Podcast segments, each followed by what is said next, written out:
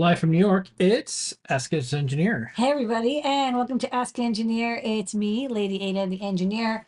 With me, Mr. Lady Ada on camera control. You got a jam-packed show for you tonight, uh, with uh, all sorts of new products and videos and coming out and INPI and like images of the Vegas sphere. And Phil's gonna go on a rant. It's so I exciting. got a glass head And there's a glass. because it's green and we have a green screen. Oh, That's cool. Cool. It's Yeah, I'm in my, am I, I'm in my abyss James Cameron phase. Yeah. Like, like, like, You love the spheres, and you still love the spheres. freaky. yeah. Look at this. Okay. Okay, well, let's get right into it. What's on tonight's show? What's the code? Uh, tonight's show, the code is QT Py Audio, 10% off in the Adafruit Store, all the way up to 11:59 p.m. tonight, or when I remember to turn off the code. Spend some cash, save some dough, get some free stuff. Use the code. We'll talk about from Disc Ada. Every single week, we do a recap of what was on Disc our live show that we do over the weekend from Lady Ada's desk, including the Great Search. We got JP's product pick of the week time travel, a little bit of news, Vegas news, actually.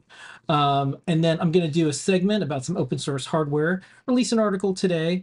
Um, that's that glass that I just showed you. Talk about current state of what's going on with some open source hardware companies and more. Tune into that.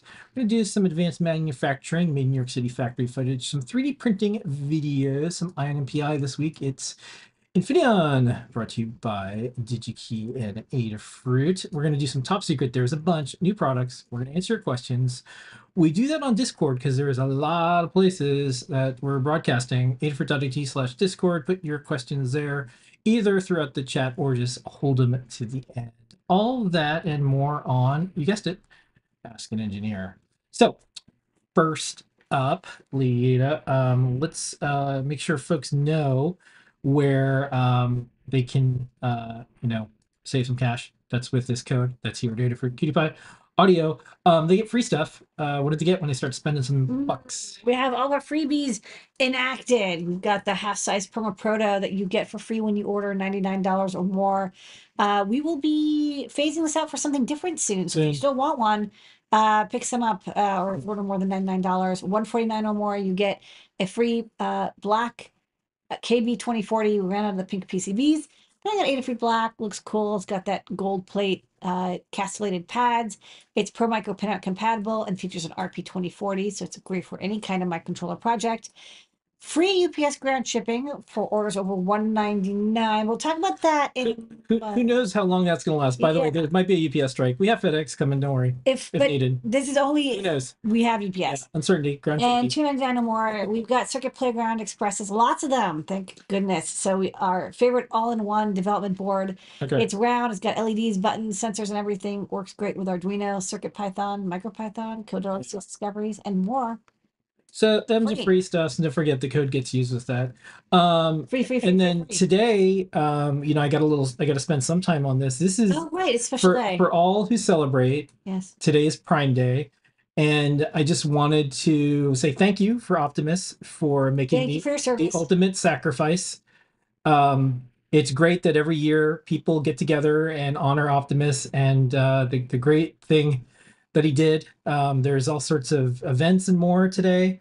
Um, it's a solemn, sad day. Um, you know, I, thoughts, your robots. thoughts and more to Optimus's family um, and friends, but um, Prime Day. Okay, uh, uh, that was just a joke. Um, please buy stuff from Adafruit because uh, it's not Amazon. Anyways, uh, show and tell. Thank you, JP, for doing the show and tell. Um, I did get a little glimpse of it. We're gonna watch it right after because we were um, doing all this show stuff. Uh, there was a really cool QT Py synth thing that todbot did Yeah. um and uh i i just saw a glimmer of it so i'm gonna glad the code's QT Py. yeah and i think uh mouse came back with some synth stuff and then dj Dev had a cool project so I, I gotta i gotta see that um but that was that was right when we were about to start the show and we were kind of like trying to get everything done at once. Next week liz will be hosting and then we'll probably be back. So every week 7 30 p.m eastern time on wednesdays show and share projects retro stuff just about anything. Um it's uh the longest running show and tell come on by. Sundays we do from Desk of Lady Ada. What was on your desk this week, Lady Ada?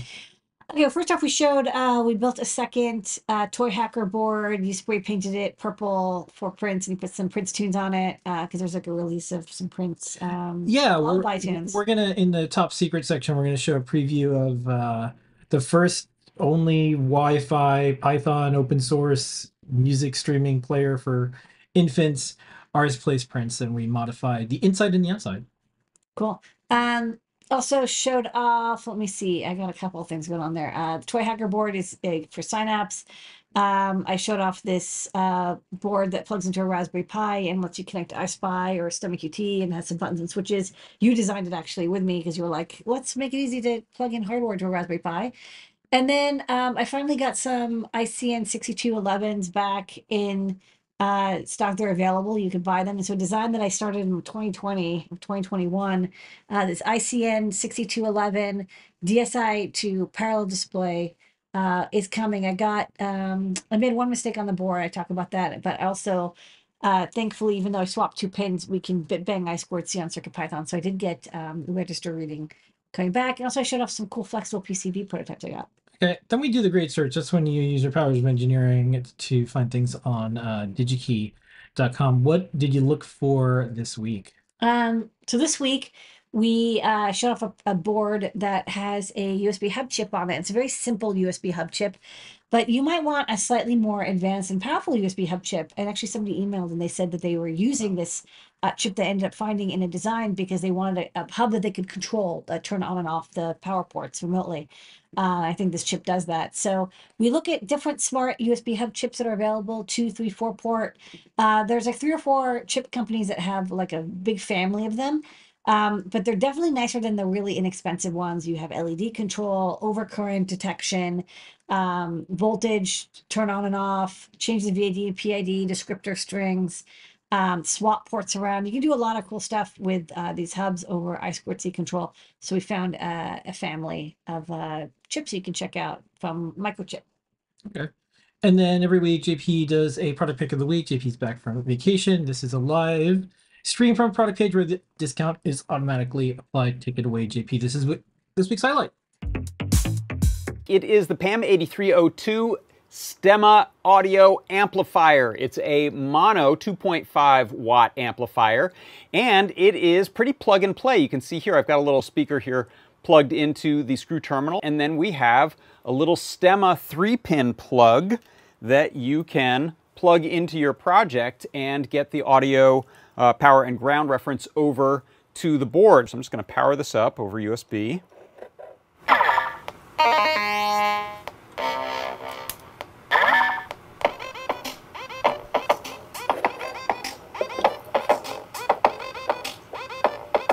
Let's see, I can adjust the volume down and up. zero, one, two, three, four, five, six, seven, eight. It is the Max 8302 Stemma Audio Amp. Okay, a little bit of time travel. By the way, this week's show is going to be different because we got a lot of uh, different segments this week. So we're going to uh, have some that we're going to spend a bunch of time on, and then of course uh, some we'll just do next week. But I did want to get some news out. So uh, coming up is DEF CON Vegas. DEF CON Hackers with Disabilities is one of the groups and more. We are a sponsor. On Saturday, there will be trivia prizes. You can win Adafruit gift certificates and more um, the folks who run it contacted us and we they said, hey, we want to have some cool things to give away, and so we worked with them. And uh, that reminded me of this Vegas footage that, that's going around right now. This is this um, giant LED ball, and I'm just like, oh, cool. Phil B's gonna run his eyeball code in this one day. But It I- is one eyeball code. Yeah, but cool. the thing about this was I'm like, I wonder what this really looks like in person. Is this like marketing shots or is this or is this something? So uh, Maker Melissa is in Vegas. And I said, Hey, can you take some some footage just like whatever in, during the day?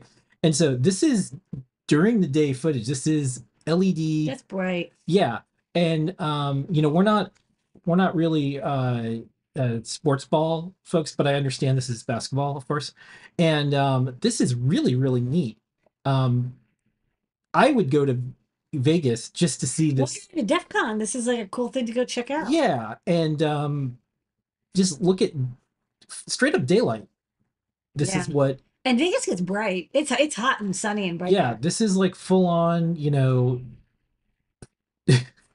the sun is closer to this portion of the planet and it still looks uh this bright you can see um i thought this was neat because i didn't really see anybody post footage like this online and uh thanks to maker melissa for getting this to us because i'm like i wonder i wonder how how good it looks but this is really neat uh i want to see this so uh it's electronic related so- Apex Expo, Yeah. Vegas again. Okay. Um, and then uh, some open source hardware guide stuff. Um, we're not going to do the full on um, guide, all the guides we do each week, Yeah. um, but we are going to do one because I wanted to play Liz's video. Um, if you have one of these IKEA um, air quality things, you can uh, hack it with a QT Py ESP32. S3 and Adafruit IO. So um, go to our Learn system. You can see all the latest guides. We're going to go over all of those next week because we got a bunch of uh, other stuff we're doing this week. But um, here's a, a quick video. So if you haven't seen it and haven't seen the guide, um, check out this little video snippet. In this project, you'll add a QT ESP32S3 to an IKEA Vindriktning air quality monitor to convert the small and affordable PM2.5 sensor to an IoT device. Unlike most IKEA hacks, this doesn't require a hammer, just a soldering iron. It's also non-destructive to the air quality monitor. Three exposed test points on the PCB are soldered to, and the QT is able to receive power from the built-in USB-C port. The QT runs CircuitPython code that reads UART data from the PM1006 sensor inside the Vindriktning. It then logs that data to a dashboard on Adafruit.io. You can set up alerts in Adafruit.io to text or email you when the air quality starts to deteriorate. See how you can hack your own by checking out the Learn Guide at learn.adafruit.com. Okay, this week uh, is some open source hardware news. This kind of goes into the maker business. Uh, we used to do a specific like video show around this, and uh, we kind of just merged it into Ask an Engineer. Um, but we have an article. I have an article. Once in a while, I write, and this is uh, called. Um, oh, that was at Glasshead, by the way. Um, that's how. Yeah. Yeah, that was a Glasshead. That's me holding up that glass head.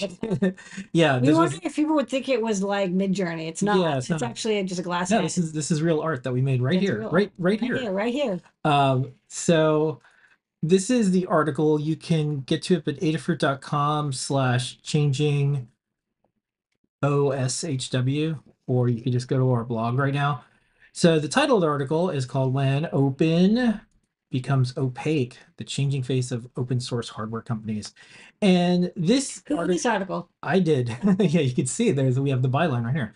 Um, so this article was something that I didn't really have time or want to write back in I think it was March or May. Uh Prusa, the best known 3D printer company, said, Hey, uh we're not really looks like we're not going to be releasing some of the open source files uh and open source stuff for our printers. And I was asked to take a look at this and I'm just like, uh, like I don't I don't know enough of what's going on in that 3D printing world, but I'll, I'll try. And then Arduino got 32 million in funding and they changed some stuff on their site. Uh, and I'll get into that. And also how they're doing some things with open source. And I was asked to look into that. And there was a product release from SparkFun that there was some questions about how they're doing open source and i was asked to look at that. And so in this article i kind of go over like why like why in the world am, am i in this kind of unfortunate do you care? yeah why am i in this? And and some of it's because i started hackaday and i was uh, at make and i was often asked to help navigate some of these issues. So one example is uh, scholastic took evil mad scientists uh, open source stuff and turned it into a book and they didn't have credit. And they and evil mad scientists are like we don't this sucks. Um we're not gonna like sue them or anything but like we can we just want to get credit. So i was asked to like go behind the scenes and like try to help out. Um gonna throw back to liquid liquidware. yeah there was there was companies they said it was open, but it wasn't. yeah there was companies that were selling open source. And so i my strategy is to privately communicate with these folks and say like hey here's the open source definition. Here's um the things that we try to stick to. Here's all the benefits of doing open source. I've kept track of this. So if you look um and i linked to all these things um, from like the first open source hardware gift guide when it was like 10 open source hardware projects. This is a long time ago. Um and then when um, MakerBot had its rise and fall with open source hardware, got into patents, got acquired, and all that. So I've just been in this, and like this beat is in the article. I said this beat is I'm stuck with it, and it stuck with me.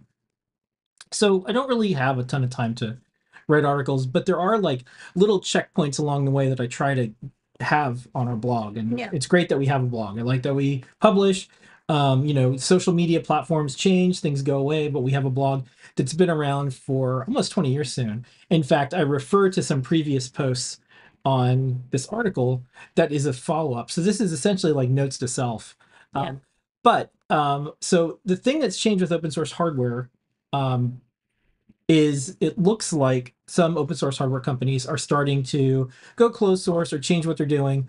Um, Arduino is now, um, I think, essentially like two different efforts. This is just my point of view. There's Arduino Pro, which is not open source hardware. I confirmed with them. They said, nope, it's not open source hardware.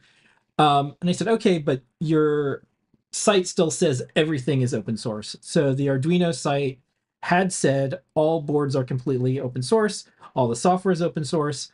And for us, this this is this is this thing that we've worked on for a really long time. We have the I think still the most libraries. I think you're still one of the top contributors. I'm definitely one of the top library. Maybe not like And new ones as of this year. yeah, I, I was on maternity leave, but it, historically overall, I think I have like 450 libraries. So if you look in the article, because the site used to say all the boards are open source, all the software is open source, that's been completely removed, gone. And I had asked Arduino about this, and maybe it's coincidental, but that was the time I'm like, hey, like what's going on with your open source stuff? So that got updated, changed. Um, Arduino got 32 million in funding, and this article is is on making the rounds so some social media right now. No one knew it. Um, it really AI startups, like back in the day, crypto and NFT startups made the news. Um, but Arduino getting $32 million, the best well known open source hardware company, $32 million. Money. That's a bunch of money. And the only one that I can think of besides this was Little Bits. And Little like Bits was open source hardware. Mhm. And then they're, I think, just part of Sphero now, not open source hardware. And what seems to happen is when companies get investment, especially this this amount, they stop serving the users and they start serving businesses. So th- this seems to be an indicator. So with um, Arduino, they have the Pro version, the Pro stuff, and that's for business customers. They want to focus on business. And it seems like some of the open source stuff is not, it's not the, it's not the same as it was. We'll see what changes. That being said, the latest Arduino R4 is still open source. Yay! So good on Arduino. No, it's good. Good on Arduino. Um, And I checked, the files are there. yeah i did ask them I'm, i said hey since like we're in this murky territory it seems where there's some arduino that's open source and some arduino that's not would you consider certif- open source hardware certifying the arduinos that are not arduino pro they said no so that's their choice uh, i think it would be a good thing but up to them um, and i was asked about this because we were asked to carry it and we're one of their products. And i'm like oh it's an arduino pro. And then we're asked to carry another product and I'm like let me ask them. And sometimes i get a response sometimes i don't. Sparkfun this is the one that came in uh, recently. Uh, sparkfun the og uh, we wouldn't be here i think unless sparkfun did what they did. And i think this is the first time they've had a product that has closed source binary file. And if you want to get the software you have to sign an nda a person wanted to uh, use the product for I think their company or something. They said, "Do I need to rewrite the software or like kind of take a look at it?" And the SparkFun person said, "We are keeping the data logger firmware closed source as it contains SparkFun intellectual property." And is the result of hundreds of hours of work. We may be able to release to you, but it would need to be under an NDA. Now, the SparkFun board has an open source hardware logo. It has a CERN license for the hardware, software license MIT. I asked them about it, and they said that was an error because obviously you can't say it's open source when you have a closed source binary and an NDA. Um, I think that this is the first time they're doing this. Maybe they're experimenting. We'll see what happens. it's- I'm not aware of, of any others. This was, And this was- so- yeah, like Yeah. So I was asked, I was asked, hey, do you know about this? And I said, well, I'll just email SparkFun. And SparkFun CTO got back to me, said it was an error that the board was marked as open source with the logo and certification. And I said, hey, I'm kind of curious. Is there GPL software in that closed binary, or is there any open source software in that closed binary because it's like an IoT thing. It's a data logger IoT. You can use open source software in closed source things with NDAs. I would like to know if there's any in there. I understand. I'm not going to sign an NDA, so I'm never going to know. Um, so they didn't reply to that one. Um, we'll see. If they do, I'll update the article and I'll put exactly what's in there. And then to get back to kind of the beginning, Prusa, they're still selling a board or boards that have the open source hardware logo and the product pages still say it's open source. People are buying these things that are open source. Chris has an article. They're like, hey, we're, we're thinking getting out of open source. Um, they have a whole list of reasons, but then it kind of went on radio silence after they posted this article. And then Thea had a article about like, hey, here's what's important to open source, and maybe there's solutions to this. Michael Weinberg, who's I think ch- president of the board or chairman of of OSHWA, Yeah. um, said, hey, like, what are the things that you're trying to protect with this new license? Prusa's idea is maybe there's a new license that can protect it. I don't think that's possible with hardware. Um, and there's nothing that a new license would stop some of the things like they have a supply chain issue. They had went into some things about China. Um, you know, we have all the same things. I, I don't think that's the strategy that's going to work out. I think you just have to move really fast, give more to the users than you're getting. And with 3D printing, you probably have to have something um, on a regular basis that's lower cost and better. Um, I don't I don't know if, if it's open or not matters um, in the 3D printing world. Same thing with our stuff. We kind of have to have cutting edge stuff because yeah, there's like duplicates of our hardware. There's people who take our code. There's there's a lot of things that happen that you have to move fast. Um, so this would be a little bit of a blow if Prusa gets out of it. On our blog 10 years ago, I wrote about Prusa's tattoo because I'm like, oh my gosh, you got an open source hardware tattoo. So you got an open source hardware tattoo, and I I followed up with uh Prusa and I said, hey, like, can you comment on your article? And they didn't get back to me, and then they get back to me. Um, yay, thank you. And I got a comment. So they went into some of the reasons they're thinking of getting out of it. And then um, I also asked if they're gonna if he's gonna get rid of this tattoo because that's a that's a pretty big tattoo for something. And it would be a sting, I think, to the community if if Prusa exited the field. So um, maybe support them with their purchases. Um, but I understand for our community, if you're not getting the files and the software and all that, you probably don't. You may as well get a closed source printer. Um, you know, you buy things for a reason. They have a really good section on why open source matters. Uh, Prusa himself said they wouldn't be there without building things on top of RepRap. So we're in this like beginning of the end or end of the beginning. Who knows? Um, if you're buying things that say open source and they're not, um, and you return it because of that, should you get a refund? There's a lot of things. Um, Cory Doctorow has an article about how platforms die, and I think there's a little bit of that with some of the hardware platforms. Once you start serving businesses instead of users, it seems like people will just leave. Um, I look at our show and tell, and there's people that come on our show and tell for years. The reason they like going into um, our GitHub and the open source community is they know there's not going to be like a rug puller switch where they know that the code that they use, all the things they're doing, are not going to be wrapped up into a closed source thing and called like pro or like they're not, they know where it's going to be used and they're they there's no shaky ground. And so um, we'll see what happens. It's definitely a different chapter coming up ahead. I think the supply chain shortage really put a, a, a squeeze on companies. I think they're making decisions. I think these companies are starting to blame open source. It's not open source's fault when uh, you can't get chips from ST for years, or when someone comes along and moves faster than you. I just it's not the reason. And then you know, hey, we want to recoup money. Well, Adafruit spends millions of dollars a year funding open source. Um, we're not approaching it in a way that's like, well, let's get our money back first and then put it out there. That's not that's not the way it works. And also, there's really no protection for hardware. You can have patents, you can have copyrights, you can have trademarks, but there's no license, magical license. And this keeps coming up. This came up with MakerBot and came up with other companies that said, well, we want a license that says like we can keep it closed source until X, Y, and Z, and that's not it's it the license not going to do that. So we'll see what happens. Um, I got some comment back from um. We'll see if I get anything back from any other entities. Um, this is probably one of 50 articles I've done over the last 20 years that has like, here's where open source is now, here's where it is later, here's what's happened, here's what cha- open source hardware, here's what's changed. Um, I remember when there was three projects or one, one or two projects that were called open source hardware. Now there's too many to count. And now we'll see is the pendulum swinging the other way. So that's my article. I also put a dis- disclosure. So when I was finished with this, I put all the text into Chat GPT that I wrote. I wrote the text. Chat GPT didn't, and I said, um, "What titles make sense with the context of this?" So it spit back some other titles, and then I go back and forth. Um, so it helped me decide on a title. And I like to do. We have an editorial guideline thing. Anytime we use these tools, I do that. Um, I'll always put a disclosure, but anyways, uh, I made this graphic myself, and the title I had a computer talk to me about it. I think it was a good one though. I like when open becomes awful. opaque. It's a nice. That's a nice. Not all the suggestions it had were good, but this one I think was good. Yeah. But then a human picked from the suggestions. Yeah, I was it. Yeah. Okay. Um, here's some factory. Speaking of open source hardware, here's some factory footage.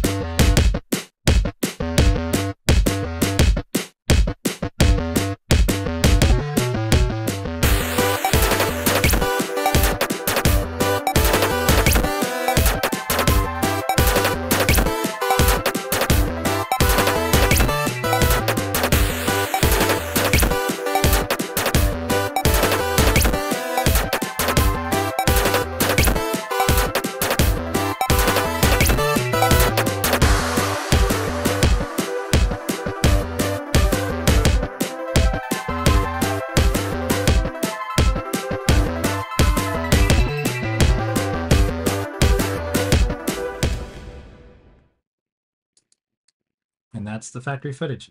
Um, someone in the chat said cat GPT, where Yum, yum. that'd be funny if it analyzes your article and just goes meow meow meow meow meow. Yum, Okay, yum, yum, yum. uh, let's do some uh 3D printing videos and more. with, uh,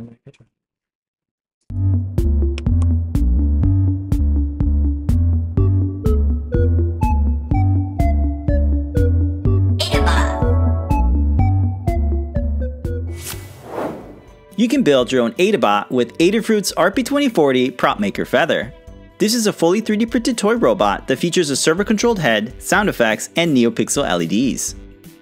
The startup sound lets you know when it's on, and the button on the back lets you play random audio files. Well, pleasure to meet you. The mouth lights up while the audio is playing, and the NeoPixels are animated when it's idle. The head also randomly moves back and forth. To stop the servo, just lay Adabot on its back to go into sleep mode. This uses an accelerometer to detect its orientation. The mouth also slowly fades in and out, kind of like it's taking a nap. Powered by the RP2040 chip, this feather has everything you need to make simple robots, toys, and cosplay props. It's got all the features you know and love about the feather, plus an I2S amplifier, accelerometer, NeoPixel driver, Stemma QT, and USB-C. We think it's the best all-in-one dev board for making these type of projects. Libraries for CircuitPython enable you to develop projects with NeoPixels, servos, and audio output. The code is easy to modify so you can customize the LED animations or add new features. You can check it out on GitHub, links are in the description. We think CircuitPython is the best way to get started with DIY electronics.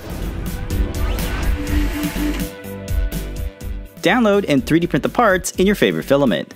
They print without any support material and most of them snap fit together. The electronics are secured to the various parts and they're easily accessible. It's a modular design so you can swap out the parts or customize the design.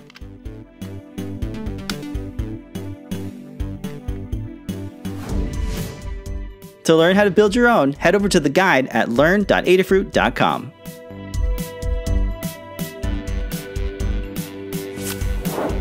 We took Adabot on a trip to Star Wars Galaxy's Edge at Disney World and went to the Droid Depot to hang out with other robots.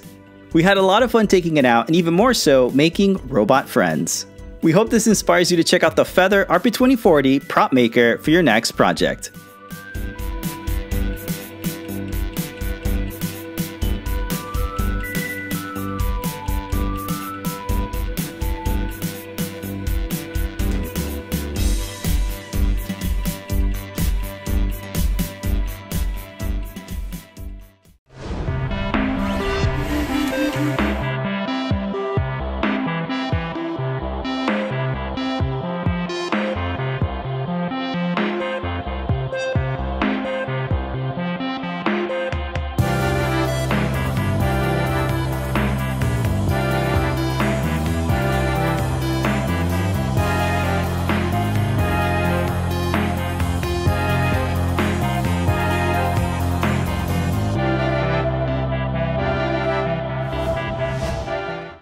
And before we go into Eye on NPI, don't forget the code is QT Py Audio. Uh, here we go. R on.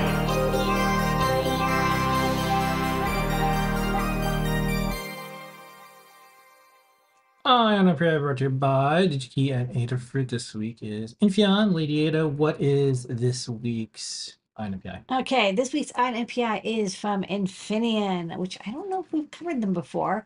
It's this uh 14 pin SOIC chip. I want to get the part number right. It's the XDP2201. Um, it's a hybrid flyback controller. Um, the particular uh, slash new, like the featured product on digikey.com slash new was about an eval board they have um, for this chip, which we'll talk about more in a bit. Um, and this board takes AC power from the left and it converts it to a high current DC power on the right for charging batteries. It's an evaluation board for uh, large battery charging. It also features the CoolMOS um, MOSFETs with ultra low RDS on. It looks like they have a yeah CoolMOS. They're so cool. Uh, they they are in this AC DC converter. Bam, just like that. Uh, well, there's only two of them. There's five in, in this particular image, but um, yeah, it's an it's ACDC converter chip that is a hybrid flyback and uses also Infineon MOSFETs and also does an eval board. So it's a three in one um, Eye on NPI.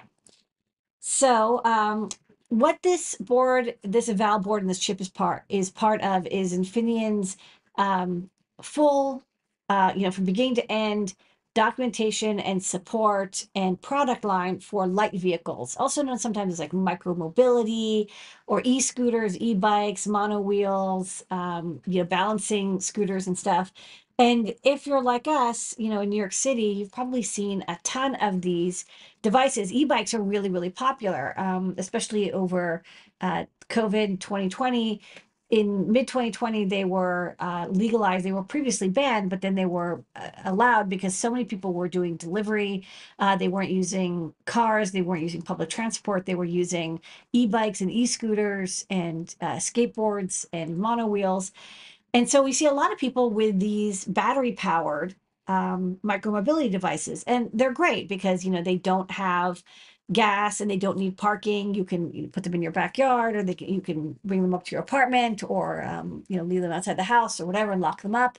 You don't need to park them. You can just go in the bike lane. Um, they don't go very fast maybe 10 15 20 miles an hour.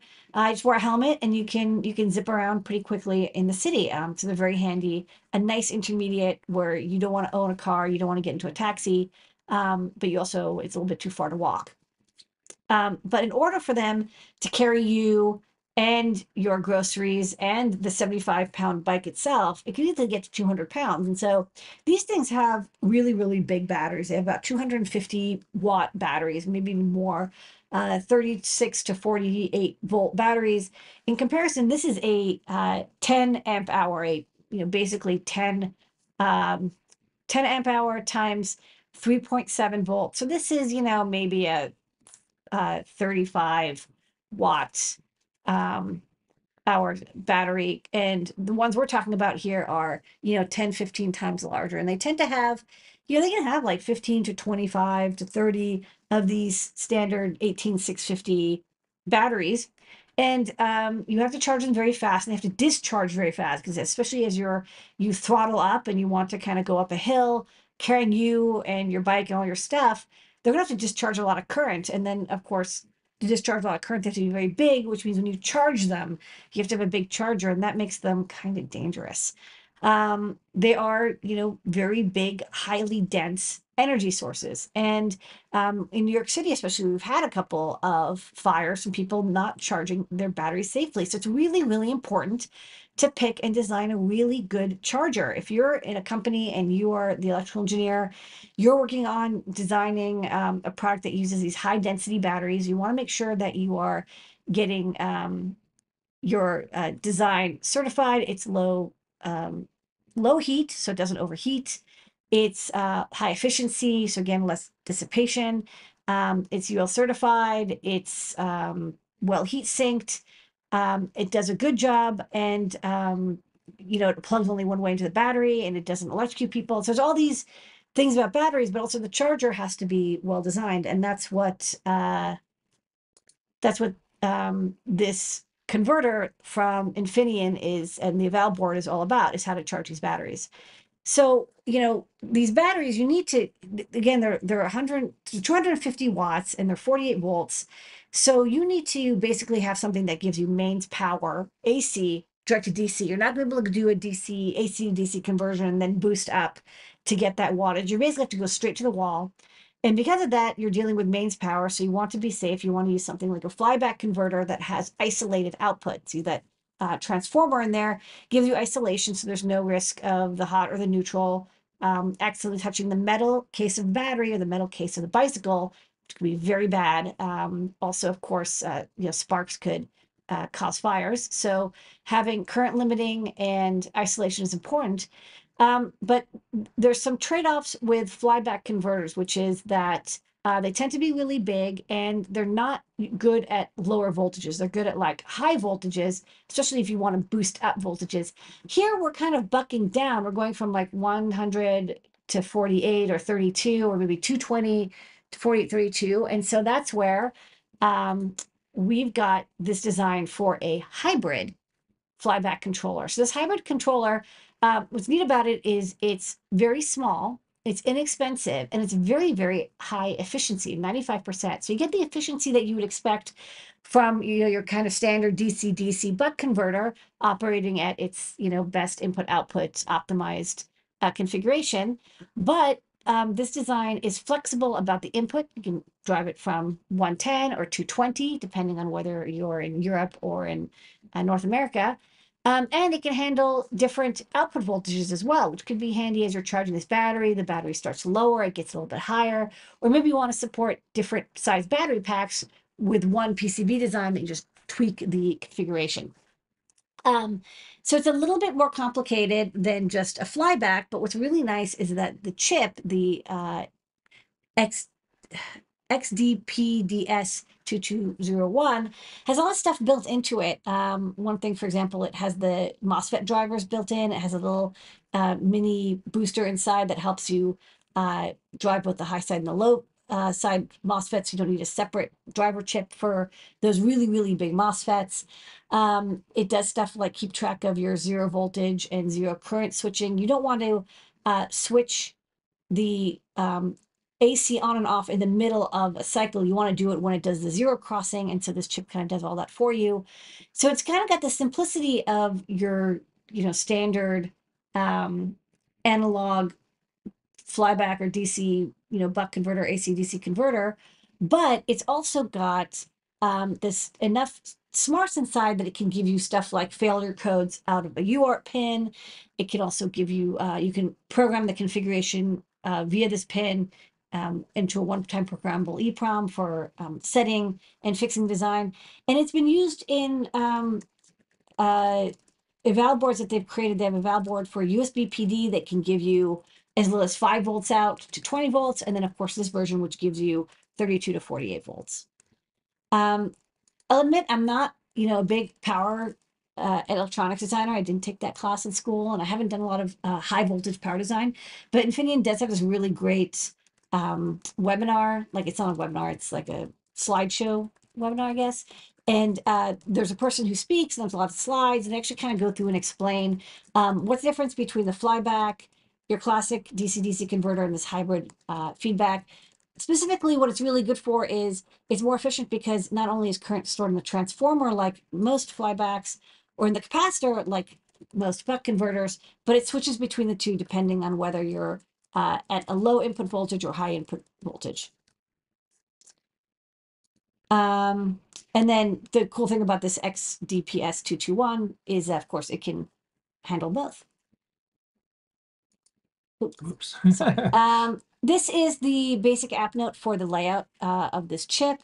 Uh, you'll notice that you do need, you know, transformers. You do need um, voltage into, you know, you have to power the chip. And so you'll see that uh, full wave rectifier.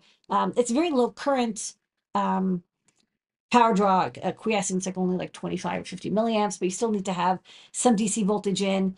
Um, but then the output from, uh, you know, the primary coils go in into the chip, which then controls these two FETs. There is uh, an opto isolated feedback input so that the output voltage is controlled, which is good because if you're charging a battery, you want to get it, you know, close to the open circuit voltage of the battery, maybe a little bit higher, and then the internal charging circuitry um, doesn't have to burn off all that extra excess voltage as heat. Um, and there's also these built-in parameters, so you can tweak the settings. Um, you know, the, the data sheet goes into all the settings of like your startup, um, delay and like burst delays and you know what inductor size, how much current and your voltage output, all that stuff. You can configure it uh, with these parameters. There is a pin on there called the multifunction IO pin, and it, I guess it's uh, asynchronous UART. They have a uh, programmer dongle you can use to read and write it. And what's really nice is it also outputs uh, failure codes, which is like kind of handy. This is a, a you know non-trivial power supply. If you're designing something that you're going to have uh, people who are in a rush, they want to charge the battery and it's not working. Why isn't it working? Maybe because it's overheating or there's a timeout or a disconnection or you know something mechanically goes wrong. You could probably have on your little charger um, at least an error code that tells people, hey, look in the manual, look on the website to see what is wrong with your setup because these batteries and these chargers can be fairly expensive. Like I looked at prices of e-bikes and they're, you know, they're a thousand to three thousand dollars. They're not they're not cheap. So the more you, information you give people, you don't want them to throw out the batteries um, or charge them unsafely if it's not a good time to charge them, if it's too hot or too humid out or too cold um, or if uh, the voltage is too low, or you're getting an over voltage or over temperature. Um, so all those outputs come on the uh, UART mode, and then you would read them from a microcontroller and display them on uh, an LCD or LED. Um, and this is part of a big family of products. So Infineon does a lot of stuff for micromobility. They do the microcontrollers, of course, these FETs, the charge controllers, but they'll also probably do your motor drivers and such as well. So uh, check out, they have like a like a gigantic section of their site where you can like go to each part of an e-bike or e-scooter you want to design this sort of stuff they'll hook you up so you can do it safely In stock.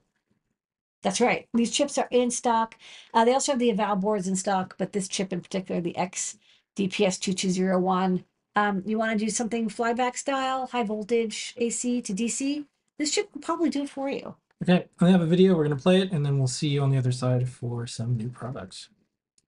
Introducing industry first application specific standard product based on asymmetric half bridge flyback topology with Infineon's latest hybrid flyback controller, XDPS 2201, to enable ultra high density charger design. It consists of a few major building blocks a main stage and a PWM controller on the primary side, a rectification and communication protocol on the secondary side. XDPS 2201 converts and delivers power over an isolated barrier in an efficient and safe manner. Targeted application includes smartphone charger, adapter, and USB PD charger. Bill of material savings and ease of design with an integrated high voltage startup cell and high side MOSFET gate driver to yield a potential saving of up to 20 external components. Multi-mode operation across varying load and line input conditions delivers high peak and average efficiency. Simplified and low-cost transformer design with a single auxiliary winding to support variable output voltage requirement.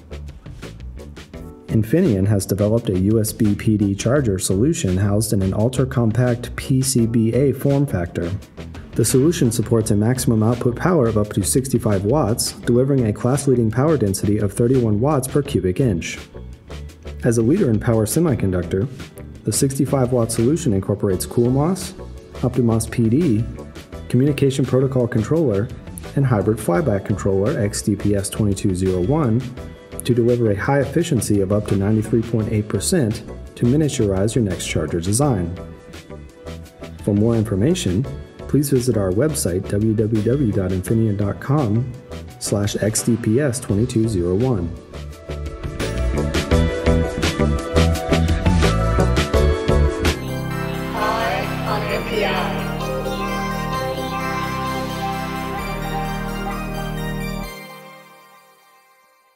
Good New product is coming up. QT Py Audio is the code. New, new, new, new, new, new, new, new. Is that my birthday? Not yet. New, new, new, new, new, new, new, new, new, new, new, new, new, new, new, new. Okay, first up. Okay, we've got a bunch of updated products. This is the E ESP32 S2 Feather with a BME 280 uh, barometric pressure and humidity sensor on it.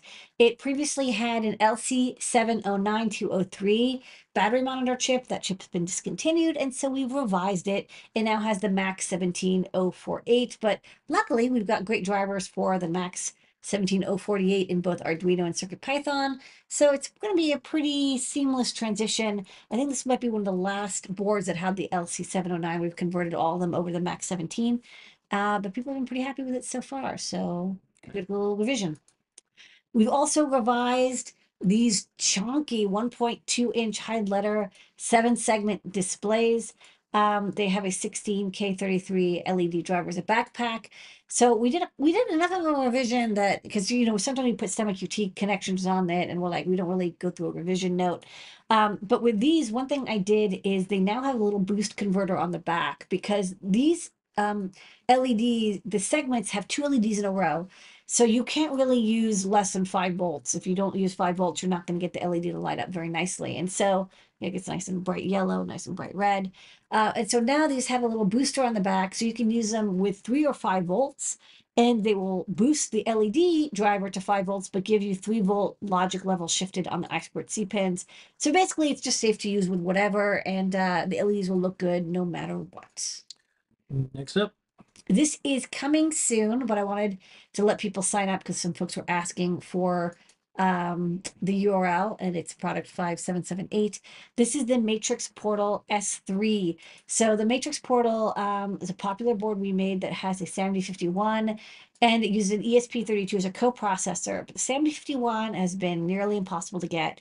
And um, so I was like, you know what? It's time to revise this board.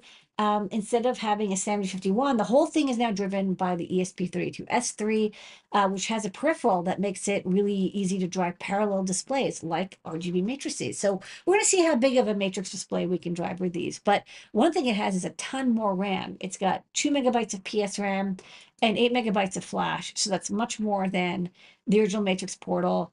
Um, and of course, it has native Wi-Fi. It also has BLE.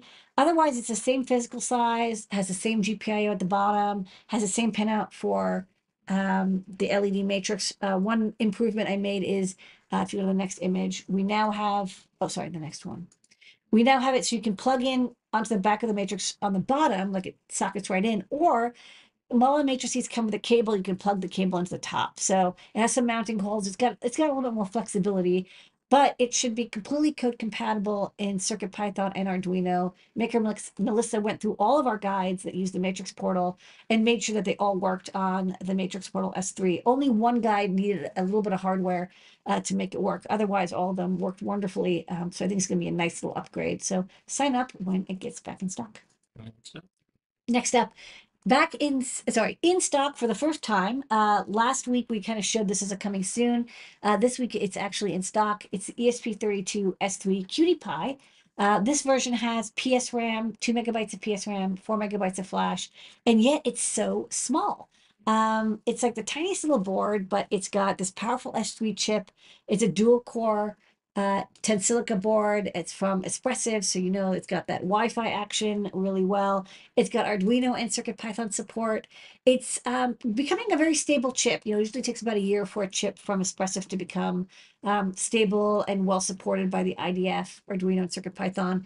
And I'm feeling like we're getting there. Um, you know, it's got uh, two buttons, reset and boot, so you can get into the ROM bootloader, STEMMA QT port, um, and uh, built-in antenna. We'll probably make a version also with a UFL uh, for people who want external antenna. But um, the previous version we had did not have PSRAM, so probably folks are like, I need more memory. This version has a lot more RAM memory. Okay, the start of the show, besides you, Lady Ada, our community of open source hardware enthusiasts, people who are showing and sharing things all the time, our team, everybody who's making this thing go is Angela.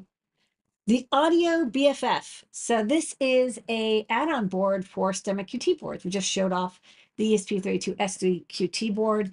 And those QT boards are very minimal. We don't add a lot of extra hardware on them because we figured, hey, you can just like plug in little boards on the back. Uh, these are BFFs. And we made one that has a micro SD card, and we also made one with an I2S amp. And uh, you know, I needed for a project something that had both a micro SD card and I2S amp, so we could play audio clips, long ones, ones that were too long to store on the internal flash memory of the S3 chip uh, or the S2 chip. And so this is what I created. Um, it's got a Pico Blade connector for the speaker. It's got a three watt I2S amplifier. It's uh, by default, it's nine uh, dB gain and uh, stereo mix output. And then there's a little Molex micro SD socket. You can plug in up to 64 gigabyte cards and then use Arduino or CircuitPython code. We've got plenty of both to read audio files or any whatever. Doesn't have to be audio files, although that would make sense because then you'd play them through the I2S amplifier and you get really good quality audio, uh, much better than using a DAC. You're going to get, you know, your full 16 bit um, audio. And then if you really want to, you know, you can, of course, stack another one. I have two speakers. So um, maybe I'll show a quick Yeah. demo. Should get in the overhead and I'll switch to that. Hold on, I gotta get my. Hold on, where's my micro? I have to get my USB C Oh. cable. Okay, so go to the overhead. So this is, yeah, hold on. It was out of focus, but now it's in focus. Uh, This is a prototype, so that's why it's got a little bit of a of a wire here. But uh, it's otherwise the same same idea. I just didn't. Uh, we just put these in the store like literally an hour before the show. Um, so you've got your uh, STEMMA QT, uh, sorry, your QT Py board, like this E ESP32S3, um, or you've got the, uh, this is RP2040, and then you're like, okay, but I want to have, you know, uh, micro SD and speaker. You can um, solder headers onto this, and then what you can actually do is also solder this board directly, but in this case, I put socket headers on it, so um, I can remove it for live demoing. So plug it back in, and then let me reset it. Okay, good. It's running CircuitPython. And then um, it's the code I have on here right now reads wave files from the SD card, and hopefully when I press the button, we'll play them out the speaker. So let's try it.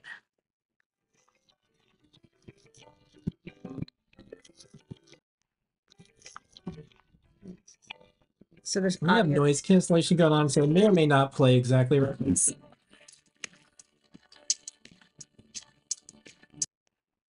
is Taylor Swift. Imogen Heap. Yeah. Then on the overhead. and uh, Okay. works quite, quite nicely. So you get really nice quality audio. And I prototyped this originally for the Toy Hacker board um, because I wanted to um, have something that could play long audio clips, like up to two or three minutes. Um, and it works very nicely. CircuitPython is what we recommend because we've got the best uh, I2S wave playback support there. But you can also use um, Arduino or E ESP-IDF if you like, or whatever. And that's.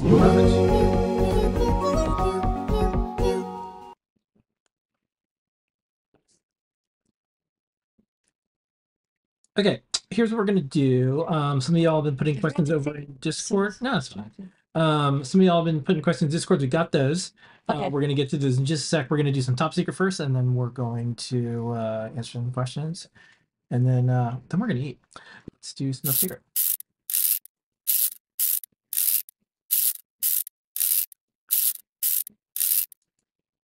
Okay, so we're gonna play one, two, three videos, and then you're gonna show three things that you're working on. Some of these things are part of our new products tonight that you were doing some testing on, whatever. Yeah, and we then want to see behind the scenes. and then we're gonna yeah, and then we're gonna show you some of the stuff we're working on. So here it goes.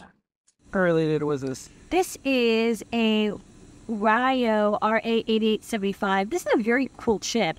It does SPI to 40 pin TTL up to 800 by 480 resolution 16 bit. Um, you know, of course, it's not super fast because uh, SPI just isn't as fast as eight, uh, uh, sorry, 24 bit parallel.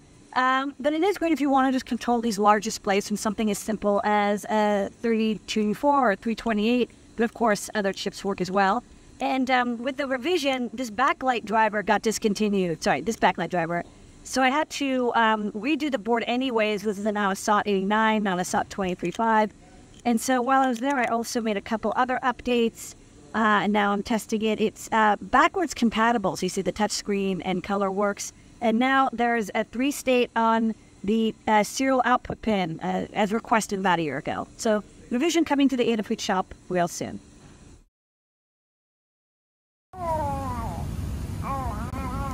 All right, Lady Ada, we're here at the Adafruit factory with our kiddo doing electronics Wub, at wub, night. wub. What's uh, what's this? Okay, hot off the Wub Wub uh, press. This is a panel of the new Matrix Portal S3. Uh, it features an ESP32 S3 module, and there's no um, SAMD51. It's just the S3 driving a portal. And uh, it's got, uh, sorry, the Matrix, it's got headers on the back to plug directly, and also IDC on the top for a cable, but it's still the same size, USB-C, STEMMA QT, pins, level shifters, uh, Neopix and all that. So these are gonna get tested and put into the Adafruit shops. It'll be cool, it'll be a less expensive, more powerful version of the Matrix Portal, big upgrade. Lady Ada, what is this? First you get the pen, then you get the tester, then you get the power, All right. then you get the Matrix Portal S3. Uh, this is our uh, S3 based uh, Matrix Portal version. Got rid of the SAMD51, driving the Matrix directly, and you've got uh, both socket and plug style uh, connectors for the panels. And here's my tester using my RP2040 brains.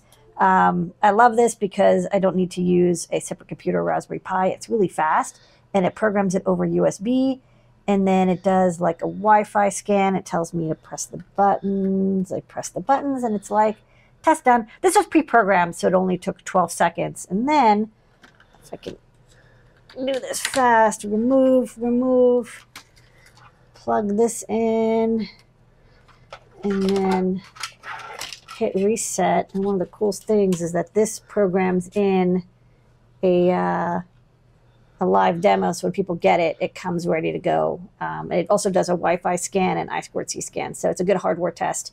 Uh, so this is coming to the shop soon. Just wrap this tester. Handy. Yes. Bam.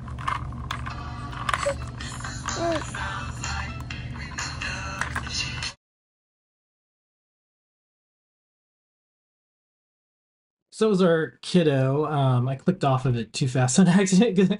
um, so this is the modified player, plays prints and stuff like that, and uh, that's the toy hacker board. What is this you're working on? Um, I finally got a reel of Max 31328. These are real-time clock chips that are um, not pin compatible, but they are firmware compatible with the DS3231. Um, so, uh, which is kind of weird. It's like 3132 is 3231. So, um, we'll be able to have this breakout board. It's a little bit less expensive than the DS and physically smaller. Um, it has more capabilities. So it sounds like Maxim was like, well, we're going to keep this, uh, compatibility with this very popular real-time clock, but maybe update the process to be, you know, a more modern process. And then um, this is a USB MUX chip um, that somebody pointed out to me. Um, it allows you to switch between two USB ports using a GPIO, and it's electrical switching. So, you know, used in la- laptops and devices, but could be a very handy breakout board. And this, uh, coming back from uh, 2020, this is the ICN 6211 uh, prototyping board, um, originally designed with a SAMD21E18. I'm going to redo this design a little bit, but uh, just to get started, I've uh, refabricated it in the same layout. Um, and it's a DSI to TTL TFT converter. So you have single board Linux computers that have a DSI port, um, but you know you don't want to necessarily program each um, DSI display, or maybe you have old style TTL TFT displays. Uh, you can plug this in, and this you know over I squared C, you tell it what the size is and the front porch and the back porch is, and the H sync, and it um, does it for you, and also got a backlight there. So hopefully we'll be able to convert um, common 15 pin DSI to 40 pin TFT displays at a reasonable cost. Top secret.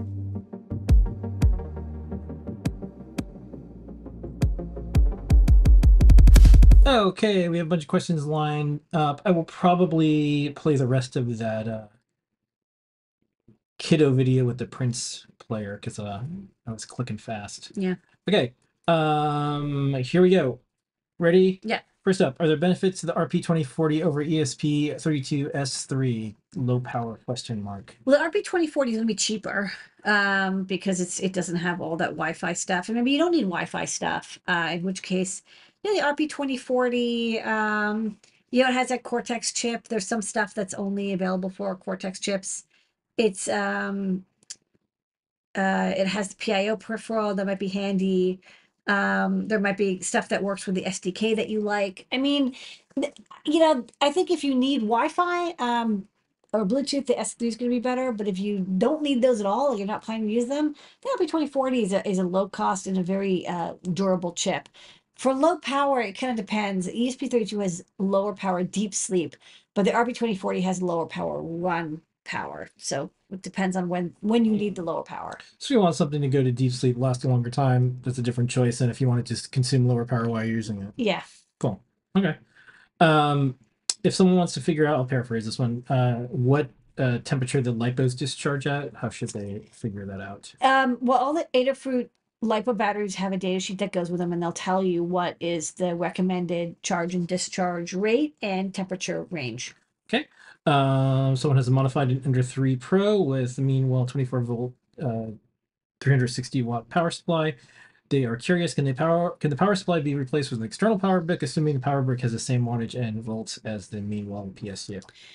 Um, you can, but it's hard to find a power brick that gives you 360 watts. That's like a laptop power supply. So that's why they use a, a Meanwell uh, power supply. But you can, you know, if it died on you, you can get a power a Meanwell power supply to replace it uh, fairly inexpensively, but you will have to wire it up. So, you know, 24 volts, you know, that you can't even really, yeah, you can't even get that from USB PD at the highest end. So you're probably gonna have to stick with what you got, that power supply. Um, the next one is a good observation, not a question, but I'm going to repeat it. The new Matrix portal makes me wonder how much the part shortage of certain microchips position in the uh, microcontroller marketplace. It seems for a while like everything was SAMD. Now it seems like there's a huge amount of RP2040 and ESP32 stuff out there. Yes, yes, yes, yes, yes. Get absolutely. I Yeah. don't know how, you know, in production, I'm curious. I don't know. Yeah. So, and well, that all it's all connected. As we figured out, we were talking to a very well-known electronics company, and they said the way that they get their business is not the salespeople that they were paying millions of dollars to. It was the developers who were working on stuff because they were tinkering around or they were using a chip like an RP2040 or they're using something like Circuit Python or Arduino or whatever. And that's how that's how these things get decided is the people who are using a lot of these things, and especially when they know about availability. So a lot of things that Adafruit does, other companies look at and say, "Oh, if Adafruit picked this, probably the right chip, probably the right decision." Um, we've completely tried to get away from SAMD stuff because it's just not available. I can't get it. And So, so, yeah. yeah, we were like, "Hey, I still really like the SAMD 21 series, but I can't Yeah, get it. You can't know, get it. do I do? And so that's why we have 300 plus redesign. One of the reasons 300 plus redesigns. So I think you're going to see a lot of E ESP32 S3s, a lot of E ESP32 out there, a lot of RP2040s. I think that it's just like, why wait? Yeah, I can't wait.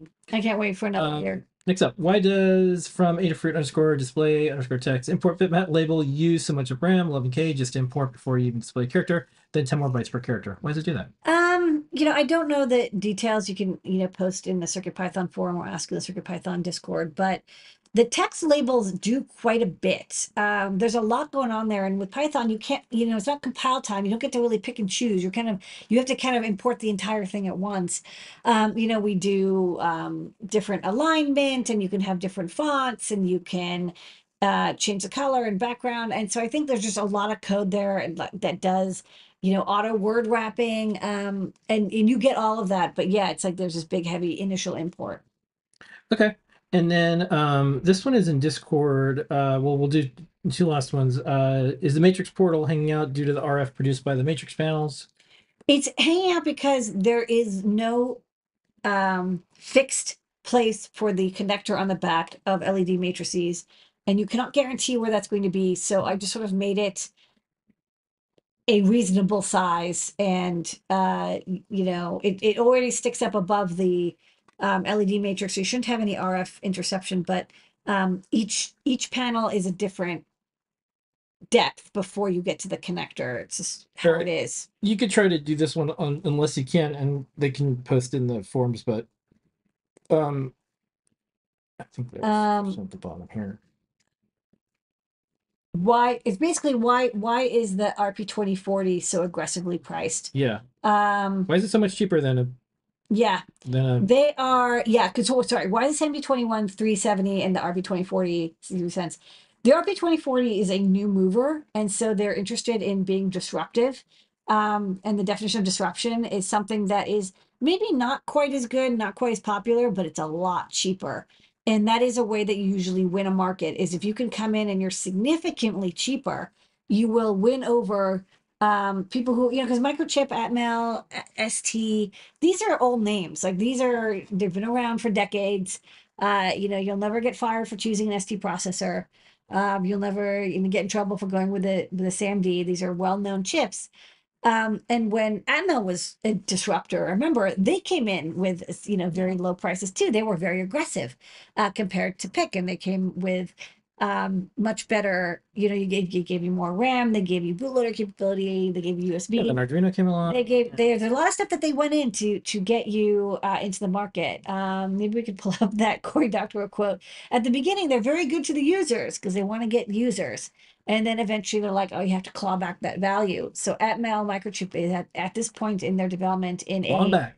clawing back phase Yeah. where they will increase the prices as much as they can um, up to the limit of of paying for developers because Yeah. they want to get money for a lot of similarities going on in the world right now with the you know the open source uh, software and hardware uh, world. Uh, there's the, the users got you here, and then eventually you do a bunch of different things, mostly serving businesses, Yeah. and then people move on. Um, good strategy if you're running a company is make something lower cost and easier to use. It's It- it's the disruptive way and it works very well. and by making something easier to use especially in the world that we're in is put your code out there um, make it open source um, if you have something that no one can do anything with really hard to get the word out about it and get people to adopt it. Um, educators um, they probably need something open source. If you do something closed source it's probably really hard for them to use. Um, so anyhow, um, them's our questions for the night and that's our show. Really good questions and really good observations everybody. All right, thanks um, everybody. Special thanks to Takara running things behind the scenes here at Adafruit, um, answering customers and more. Um, thanks for pushing and stuff, keeping an open source hardware company going. Um, you do have a choice. As I went over my article, you got lots of choices. Maybe pick the open source hardware ones. Um, because I think that demonstrates the power of this community we all built is when you vote with your feet. Um, that's what they say. Vote for dollars. We'll see everybody next week. Thank you so much. This has been an Adafruit production. Here is your moment of Zener. Good night, everybody.